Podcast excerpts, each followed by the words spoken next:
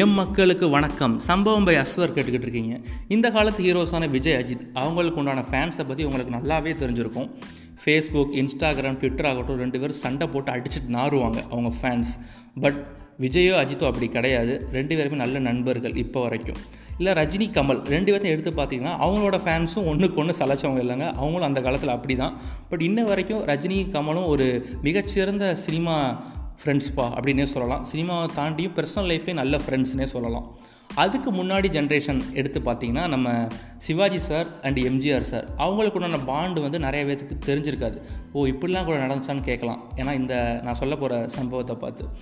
என்ன அப்படின்னா தாவணி கனவுகள் அப்படின்னு சொல்லிட்டு நம்ம பாக்யராஜ் சார் வந்து எழுதி இயக்கி நடித்த படம் தான் அந்த படத்தை வந்து சிவாஜி சாரும் பண்ணியிருப்பாங்க ஒரு ரோலில் ஒரு முக்கியமான ரோல்னே சொல்லலாம். அந்த படம் வந்து நாளைக்கு ரிலீஸ் ஆக போகுது இன்றைக்கி அந்த படத்தோட ப்ரிவ்யூ போட போகிறாங்க அதாவது நம்ம எம்ஜிஆர் அப்போ வந்து சிஎம்மாக இருந்தார். நம்ம சிவாஜி சாருக்கும் போட போகிறாங்க என்னென்னா டைம் வேறு. மேட்னி வந்து சிவாஜி சார் பார்க்குறாரு சாயங்காலம் ஷோ வந்து நம்ம எம்ஜிஆர் சார் பார்க்குறாங்க ஸோ காலையில் நம்ம சிவாஜி ஃபோன் பண்ணுறாரு பாக்யராஜ் சாருக்கு. எனக்கு மத்தியானம் கொஞ்சம் வேலையாகி போச்சு.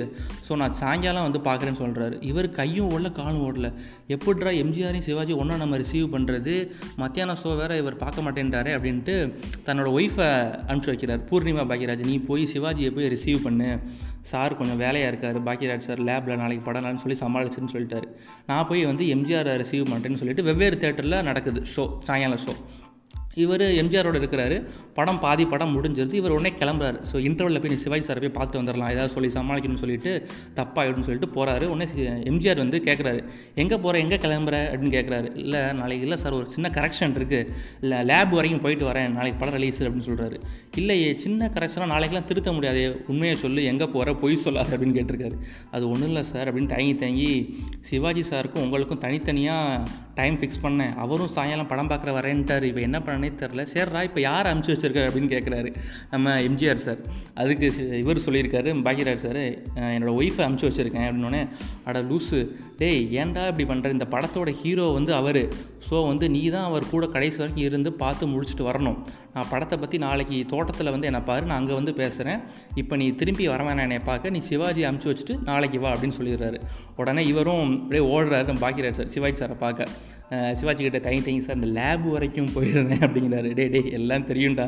என்ன எம்ஜிஆர் அடித்து துரத்தி விட்டாரா? அப்படின்ட்டுருக்காரு பாருங்கள் அவங்க ரெண்டு பேத்துக்குள்ளான ஒரு புரிதல் எப்படி இருக்குன்ட்டு. இவர் அவர்கிட்ட போக சொல்கிறதும் என்ன அவர் அடித்து துரத்தி விட்டார் அப்படின்னு சொல்கிறதும் ரெண்டு இதுக்குள்ள நட்பு இன்ன வரைக்கும் பேசப்பட்டுட்டு இருக்கு காலங்கள் தாண்டி.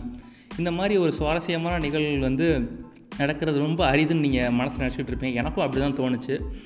ஸோ பாசிட்டிவாக இருங்க சேஃபாக இருங்க. இந்த மாதிரி சின்ன சின்ன நிகழ்வுகளை டெய்லி நான் பகிர்ந்துக்கிட்டே இருக்கேன். டாட்டா பாய் பாய்